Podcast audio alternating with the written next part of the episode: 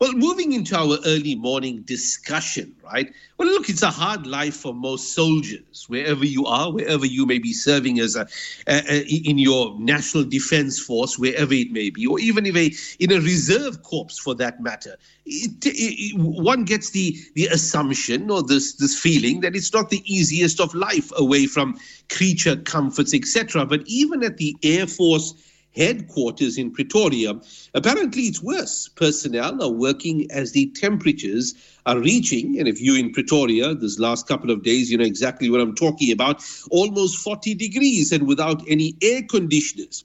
Now, apparently, it is so hot that computer servers frequently overheat. According to reports, the working conditions became so unbearable that the Defense Force Union, SANDU, issued an ultimatum to the Air Force last week listen here, you better sort out the air conditioners, otherwise, our people are walking. The Air Force headquarters, which was commissioned 30 years ago, um, has roomed for 1,200 employees with two floors above ground and three floors below. Whether that's adequate or not, and what's the issues there, we discuss the matter with military expert Helmoed uh, Heitman. Uh, good morning to you, Helmoed. Morning. And thank you for joining us. Uh, Helmoed, first of all, I mean, how is it possible that the Air Force can rake up a multi-billion rand uh, bill, and that too for for air conditioning. Uh, one would assume that you know air conditioning, of course, may be a need of the time and the hour, but a few billion bucks, how is that possible? Yeah, I saw that number, and it, it struck me as, as exaggerated. I didn't see how it could be that expensive. Um, I saw one comment from somebody else saying that's what it costs, just leave the building and build a new one. Might be cheaper.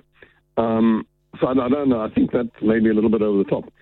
Having said that, it's it's a bit of a difficult building to to air condition because it's it's a semi bunker, not a, not a complete bunker, but a sort of partial bunker. So you know, a you do need your air conditioning because there are no windows, or virtually no windows. B there is no real external airflow, so it makes it a little difficult from that angle. Um, advantage, of course, once you get it cool, it stays cool for a while. But I think the, the, the issue is it's a large building. It's a, it's a bit of a difficult one to keep climate control going. And I'm not sure why it's all died. It may just be that the aircon is old. You know, this, I mean, it's, a, it's an old building. I do remember some time ago, the, the underground army headquarters next door had, a, if I recall correctly, they had a problem also with the aircon. That was partly because the city of Tshwane was not able to provide water. There was a problem with the water supply to the buildings. And the aircon obviously needs needs water as well, or some aircons do. This one does uses water as a as a heat sink, and that was a problem there. And that took for a long t- uh, ages to, to to resolve.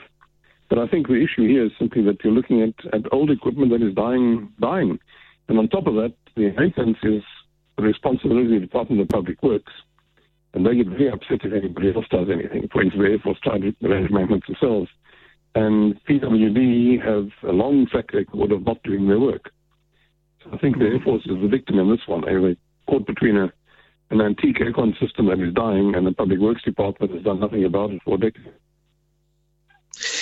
Helmoed, very often these type of uh, red flags, air conditioning not working or water not coming out of the taps or uh, the, the remote for the gate not being fixed, they are basically telltale signs, evidential signs that your your company, your institution uh, is going south and going you know down very rapidly. Um, I'm not, of course, uh, you know, saying that that may be the case of the of the Air Force, but but have many in the military field viewed it like that? That for a long time now, the Air Force and other branches of the military but at one stage, I mean, South Africa, of course, prided itself in a in a very functioning air force in in in, in Africa, for that matter. I mean, our aircraft saw services abroad, cutting edge technology by way of, I think it was the Cheetah back in the day, and other you know components that were sold worldwide. What's the state of the air force today, Helmoed? Well, sadly, the state of the Air Force is such is pretty much the same as the state of the Air Force headquarters. Um, for much the same reason, money know, the what you said about these little little technical failures but primarily if it's equal that's the uh, the works department not doing its job. And that's a problem throughout the defense force. And take over the maintenance from for, for more than a decade. And public works, much like Department of Public Enterprises, Mr. Hell, fiercely attempt to take over those things themselves. They take money from the Air Force, but don't do it. That's one side. But the Air Force itself has the problem. They, they have not had the money to actually maintain the aircraft. You know, mm. keep the support contracts going to buy the spares um, and then actually have the spares installed. On top of that came the implosion at Denel, which made life even worse for them. But primarily, it's it's a cash problem, and it's not just the Air Force. If you go and look at the Navy, most of the ships are tied up alongside, just about all of them. Again, because they haven't been fully maintained and they're, mis- uh, they're short of spares, they're short of parts. And worse, they have not been modernized or upgraded. So the frigates, their, their radars are 20 year old radars. And their 20 year old military radar is, is no longer state of the art and probably doesn't work all that well anyway, simply because it's that old. You know, the, the Army has similar problem. It's just not visible because what we do with the Army mainly is deploy soldiers, peacekeeping, fixing things, whatever. So you don't see the fact that the prime mission equipment, the big stuff, isn't working. And I think most people find most armored vehicles, the artillery pieces, so again, haven't been upgraded, haven't been modernized, and a lot of them simply aren't operational because they haven't been maintained. And not because the army is too stupid to maintain them, it just doesn't have the money. You know, Helmoed, the, the recent, of course, uh, the, the air conditioning story that we are speaking that we have been, you know, speaking about. Has the Air Force put out any sort of statement that you know what that we acknowledge the problem, we are fixing it, uh, and uh, you know the uh, our our staff need not worry that we are going to sort them out in a while. Any news on the on the Air Force? I, I haven't heard anything recent. It you know, may have happened, but I'm I'm not on Cape so I don't do things necessarily up there.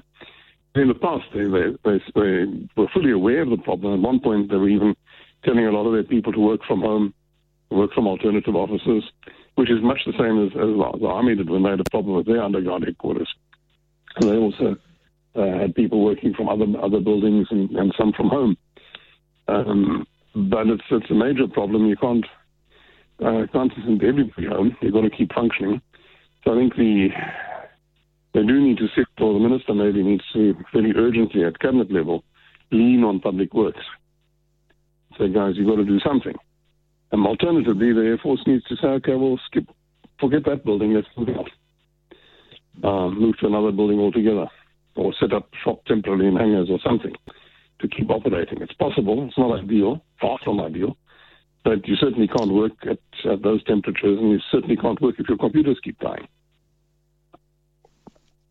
Helmoed, you know the deteriorating um, condition of the of the defense force, uh, navy, air force, as well as the, uh, the, the the infantry or the on ground, you know, personnel. Uh, I mean, of course, uh, South Africa is not at war, you know, currently, uh, you know, with its neighbors or or anybody for that matter. But a country being battle ready I mean, how important is this? I mean, there are many countries of the world that are not necessarily actively involved in war, but continue to maintain a, a decent um, equipment or set of equipment, and well as a, a trained personnel. Uh, if not they themselves at war, but their allies, their neighbors, and being counted on as the as the pride of the nation that we are there on standby should the need be domestic or or international. South Africa in recent years, in your opinion, Helmoed, I mean, fared badly, have we? Yeah, the one one thing to understand is uh, defense spending in peacetime does not get votes, and politicians do things that they, uh, that they think will get voted back in. So they will throw money at, at social projects, even if they're actually long-term damaging to the economy, or at best do very little to help the economy they will not spend on defense. And by that, I don't want to stop all social projects in South Africa. I mean, we have a hell of a lot of really, really poor people who need the help. And that's not the issue here. But governments are very reluctant to spend on defense in peacetime. The problem is that building a defense force or even rebuilding it when you've neglected it for a few decades, as we have, that takes anywhere between 10 and 20 years or more to, to undo the damage. And the conflict can show up rather more quickly. You know, I have a very clear memory in 2008 of German Ministry of Defense officials telling me with absolute confidence that there will never again be a big war in Europe. And when I expressed doubts, they reassured me. And then, yeah, three months later, the Russians invaded Georgia. And then, of course, in 14, they invaded parts of, of Ukraine, and now in 22, they invaded all of Ukraine. But, you know, 2008, it was absolutely, there's no problem. There'll never be another war. And for an example, the, the German army cut its fleet of, of battle tanks from 3,500 to 225.